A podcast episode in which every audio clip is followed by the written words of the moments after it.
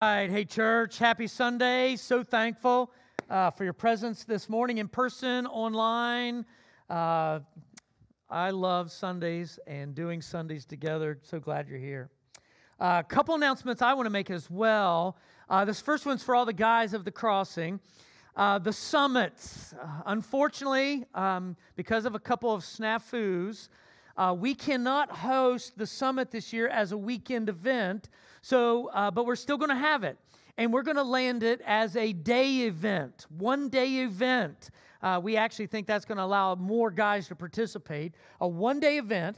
So on November the 19th, uh, starting at 9 a.m., we are going to host the summit right here at the crossing. Uh, in fact, you could actually do your QR code thing right there, and you can just one one option. Well, I'm coming, you know, to register for that. But uh, the design of this year's summit really is to uh, help provide and offer uh, some challenge and inspiration for all guys with regard to their own personal leadership.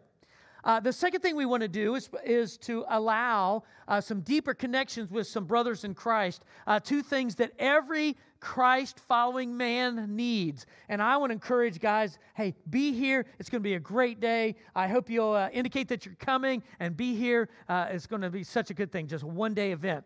And we think that's going to actually uh, allow more guys to participate in the three day event. So keep that in mind. also, on November 12th, uh, we, uh, the um, seniors at the crossing, is hosting a veterans breakfast to celebrate our veterans around here. Uh, if you're a veteran or family of veterans, or you just want to come and help celebrate, uh, November 12th, there's actually a sign up sheet at this desk back here that you can tell us you're coming. And we're hosting kind of a pitch in breakfast as well. And you might be able to, you know, join us and bring something to participate in that. So just want to uh, advise you about that. Our sermon series is called thirsty. Are you thirsty? Thirsty. We are. So thirsty. So thirsty. Um, the design of this series actually is to help answer three questions. The first question is what are we continually thirsting for? What, what do you keep thirsting for? The second question is what are you drinking? The third question is is what you're drinking actually satisfying your thirst? Great questions. I like that first question. What do we keep thirsting for? What is it really that we keep longing for, thirsting for? I remember a couple months ago, um, it was a Saturday morning at Men's Huddle. I, we were talking about the subject of being thirsty, and I asked the guys that early morning, 7:30 uh, for men's huddle. I asked them, um, "What do we keep thirsting for? What is it that you just find yourself always thirsting for?" And I want to share some of the answers the guys provided uh, that morning. All right, here they are: uh, love, relationship, affirmation, acceptance, meaning, joy, and peace significance, value, appreciation, connection, friendship, hope, healing, answers, energy, you know, etc., right? Those are pretty good answers for guys. 7:30 Saturday morning. right? And all of us, we are so thirsty. But here's the problem. Instead of running to the Lord for him to provide, we keep running after the offerings of this world, which can never quench our thirst. But we keep running there. In fact, last Sunday, you'll remember the text from last week was uh, from the Old Testament, Jeremiah chapter 2, verse 13. Remember that? God speaking and says this My people have committed two sins. They have forsaken me the stream of living water, the spring of living water. And they have built their own cisterns, broken cisterns, cisterns that cannot even hold water. And so the illustration really is, is this uh, it, it, the Bible just indicates that you and I keep running from the stream, the spring of fresh, flowing, living water, which is the Lord Himself. And we keep running to stagnant, bacteria filled water from a cistern. And that's our drink of choice. That's crazy. That's so crazy. But the good news is this the Lord doesn't just let us die right there besides our the broken cisterns that we keep drinking from. He doesn't let us just die there, all curled up, you know, you know fetal possession, uh, you know, spiritually hydrated. No, he he loves us so much, he sent his son Jesus as living water. Amen. Today's Bible passage comes from John chapter 4. I gave you a heads up last week. Today would be from John chapter 4. And in our passage today, uh, we're going to find a woman involved in this conversation who is obviously thirsty. I mean, she is so thirsty. In fact, I want to suggest that she is spiritually dehydrated. Spiritually dehydrated. And in fact, at the beginning of the story, you could, you could describe this woman as lonely, withdrawn, and outcast. She'd five times divorced. You got to get the indication that she's living an immoral lifestyle. Um, uh, she's uh, indifferent, she's apathetic, she's uh, she's religious, but she's not spiritual at all. And, and it's just so obvious she's so thirsty. She's so thirsty. Let's listen to her story. John chapter 4 uh, is where the story comes, and I want to read uh, starting with verse 4. Here's her story. Now, Jesus had to go through Samaria, really. He had to do it, right? And we're going to learn by the story, he went there only for her. He had to go through Samaria.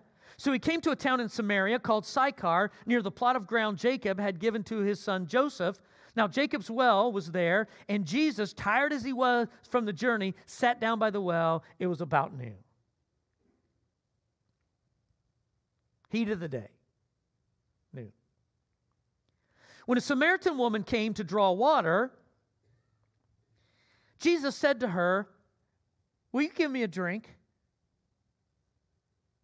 His disciples had gone into town to buy food. The Samaritan woman said to him, You are a Jew, and I am a Samaritan woman. How can you ask me for a drink?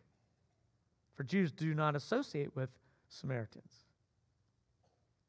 Jesus answered her, If you knew the gift of God, and who it was that asked you for a drink, you would have asked him, and he would have given you living water.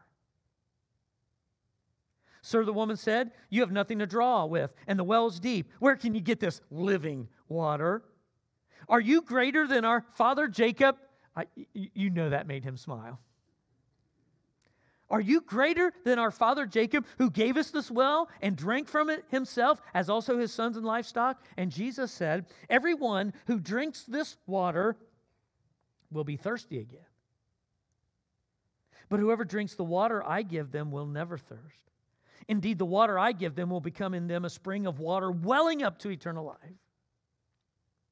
The woman said to him, Sir, give me this water Give me this water so that I don't have to, uh, won't get thirsty and have to keep coming to draw water.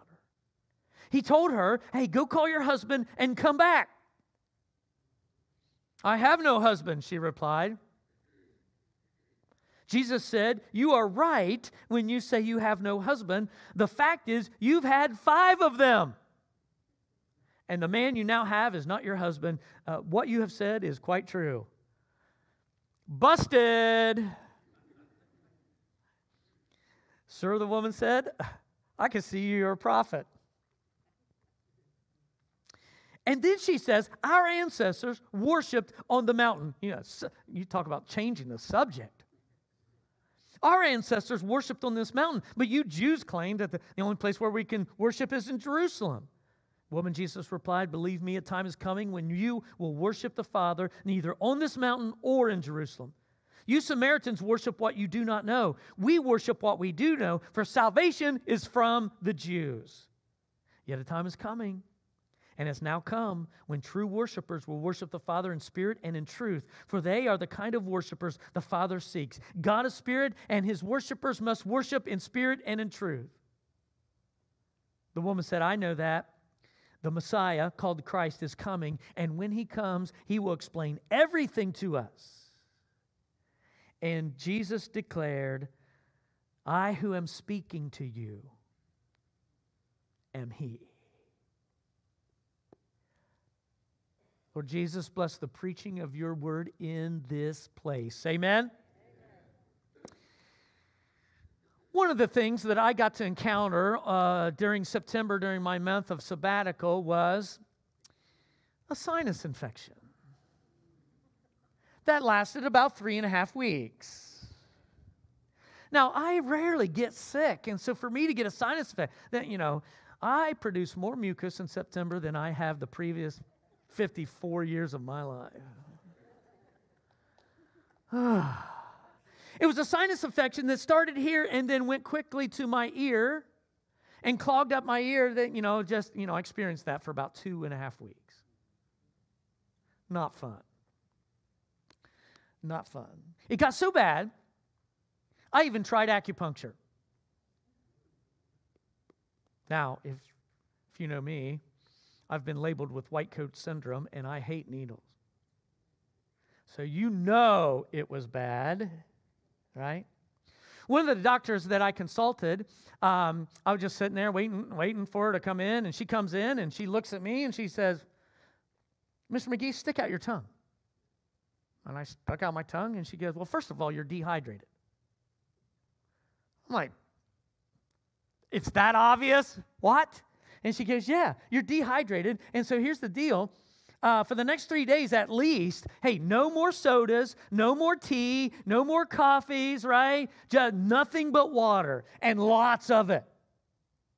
And so she suggested that my first step in healing would be plenty of water. That's pretty much what Jesus said to this woman at the well drink lots of water. Uh, living water. That's basically what, what she said. Basically, Jesus took one look at this woman and, you know, and saw she was spiritually dehydrated. Might Jesus look at you right now and conclude that you're spiritually dehydrated? What would that look like? Again, uh, a couple months ago, when we were at Huddle with the guys uh, talking about this subject of being thirsty, um, I asked the guys, hey, what does spiritual uh, dehydration look like? What would you say? Uh, look at their answers. These two are pretty good. Never satisfied, unfulfilled, discontent, angry, empty, useless, anxious, restless, confused, weak, shame, desperate, depressed, arrogant, ignorant. That's a wonderful combination, isn't it? Lost, lethargic, lazy, miserable, depleted. Yeah, uh, they, they, were awake that day. They, they, they had some pretty good answers. And when you look at this woman at the beginning, yeah, there's some things up here that describe her. She was spiritually dehydrated. But here's the good news Jesus didn't just let her die of thirst. He didn't just leave her alone in her spiritual dehydration. No, he offered her living water. He offered a living water. And I love his answers. In fact, I want to read to, uh, read to you again uh, verse 10. Jesus answered her, Hey, if you knew the gift of God and who and who it is that asked you for a drink, you would have asked him and he would have given you living water. Verse 13 says, Jesus answered, Everyone who drinks this water will be thirsty again, but whoever drinks the water I give them will never thirst. Indeed, the water I give them will become in them a spring of water welling up to eternal life. And the woman said to him, Sir, give me this water I love his answer. In fact, what was Jesus trying to teach this woman about living water? What was he trying to teach about living water? Well, first of all, it is a gift from God. Living water is a gift from God. And uh, second, it, it only comes through Jesus. It only comes through Jesus. Third, it guarantees to quench your thirst. And fourth, when drinking living water, it'll actually produce a stream of living water coming out of you. That's pretty cool. It's a gift from God. It's only through Jesus. It promises to quench our thirst. And when drinking it, it will produce a, a stream of living water out of us, ready to bless other people. And we're going to look more specifically at that one next week.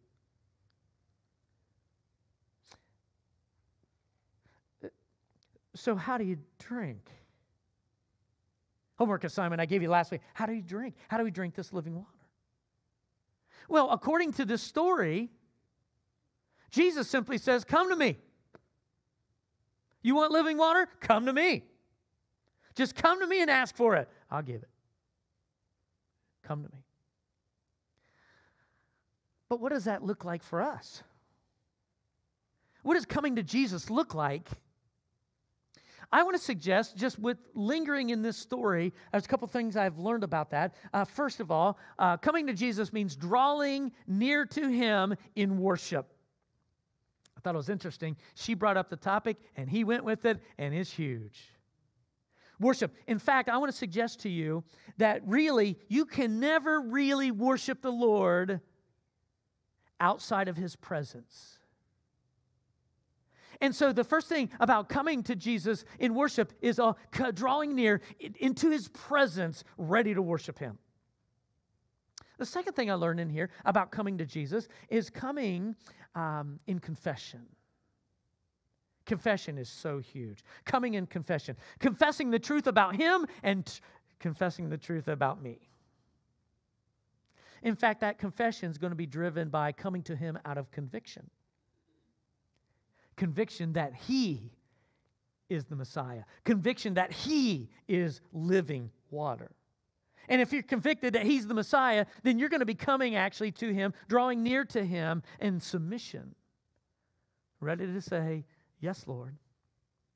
But what I thought was interesting, one more, uh, coming to Him in dependence of Him. Coming to Him with request, our prayers. When you pray to the Lord, you're acknowledging you need Him, you're relying on Him. And so coming and asking and asking.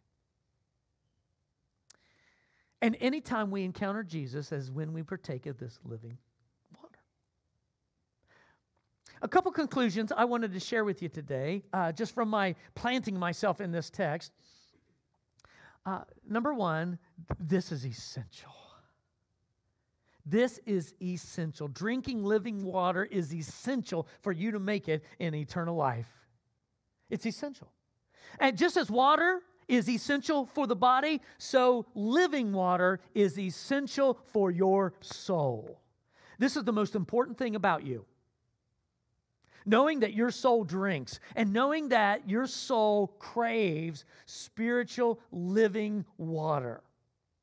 In fact, the Bible tells us that every one of us has been made in the image of God and we're only going to be fueled by Him. It's essential. Nothing else is going to satisfy our thirst. Only Him. Is essential. So, uh, second conclusion I had is drink. This is the answer for all of life drink, right? Uh, stay thirsty, my friend, for living water. In fact, I think we can say it this way it's all about eating and drinking and being merry. As long as you're eating the bread of life, John chapter 6, and drinking living water, you know, the water of life, John chapter 4, it's all about living water essential. So drink and drink often. Just drink. And I, uh, uh, I also kind of concluded that it's, a, it's the means to an end. Everything we ought to do in ministry, everything we do in ministry ought to be a means to this end of drinking living water. Everything. Our goal as a church and everything we do ought to be encouraging others to find and fill themselves with living water. Every, every time we preach, it ought to be about encouraging people to find and fill themselves with living water. Anytime we cheat, uh, teach, find and fill yourself with living water. Every fellowship event ought to drive, you know, finding and filling ourselves with living water. Every uh, mission effort find, helping people find and fill themselves with living water. It's, it's the goal. But how do you do it? Simple, really. When you look at the example of this woman and assume that on that day she was filled with living water, and then step back and ask her how she did it. Here's how she did it. it's really simple.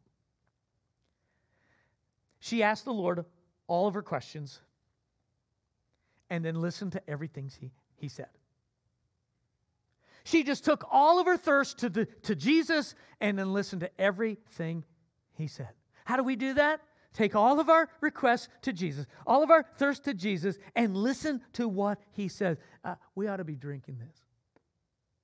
And my greatest advice today is that you need a drinking plan. Sounds kind of weird, but you need a drinking plan. How are you going about drinking this living water? Hey, if you're not used to a daily, you know, drinking living water, can I suggest the Gospel of John and the book of Acts? The Gospel of John, the book of Acts. Start there. The Gospel of John, the book of Acts. It's so full, and you will be filled. You'll be filled. Way back in the 1970s, you'll remember Muhammad Ali. Uh, Muhammad Ali assumed that he was the greatest, like the greatest boxer who ever lived. He assumed that himself. he was the greatest, right? Um, Muhammad Ali, in his approach uh, to fighting George Foreman, is when he came out with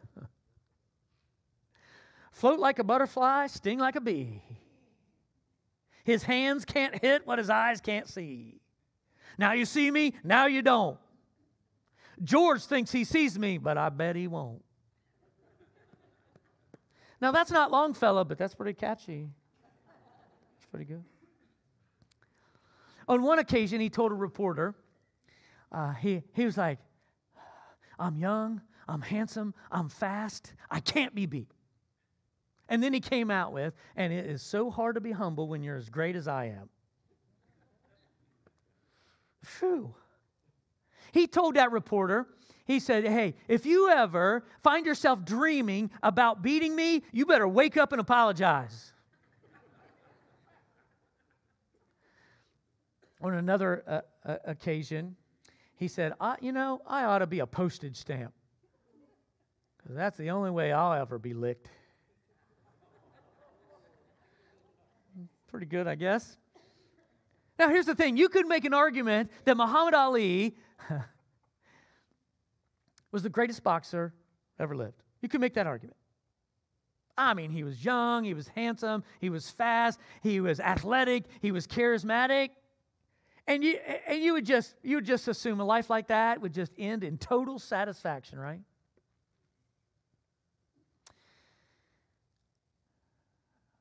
One time, a sports reporter was invited to uh, Muhammad Ali's estate. And so he went. And he went to his estate and he got a tour. And toward the end of the tour, uh, Muhammad Ali led him to an old refurbished barn on the very back end of the property. And this old refurbished barn is where, you know, is what held all of uh, Muhammad Ali's memorabilia.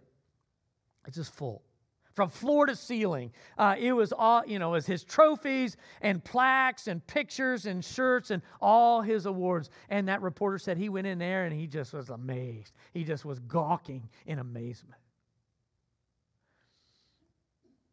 One of the walls in the uh, barn um, uh, displayed every major magazine uh, uh that showcased Muhammad Ali on the front cover and it had been enlarged and put behind glass, and it was just there. And, and those reporters, they just amazing to see. He said during his visit, Muhammad Ali went over and stood in front of the wall, just staring at the wall. And quickly, he got agitated by all the bird droppings on the glass from the birds that made their home in the barn and obviously had zero respect for their hosts. And Muhammad Ali mumbled something under his breath. And then he just shuffled over to the doorway of the barn and he just stood there staring into space. The reporter said he walked over to Muhammad Ali and he said, Hey, I didn't catch that. Um, what did you mumble over by the pictures? And Muhammad Ali said, I had the world, and it was nothing. I had the world, and it was nothing. Jesus said, What does it profit a man or woman to gain the whole world and lose his soul? Friends, I want to remind you today that people all around us are dying of the thirst. They're so spiritually dehydrated. They're dying of the thirst. And so will we if we're not drinking living water. Amen? The Old Testament worship leader, David, said this in Psalm 42 As the deer pants for water, so my soul pants for you, O God. Uh, my soul thirsts for God, the living God. When can I go meet with God? And that's where we all need to be. Amen? Lord Jesus, thank you for your word. Lord, thank you for John chapter 4. Thank you for preserving this illustration of this woman who is so obviously spiritually dehydrated. And thank you for giving her living water. I pray you would use today's message maybe to pinpoint some places where we're spiritually dehydrated. And again, thank you for offering us living water. I pray this week you will empower us through your spirit and your word to be drinking this living water, finding our thirst, satisfied in you. Forgive us when we've been running to the world to quench our thirst.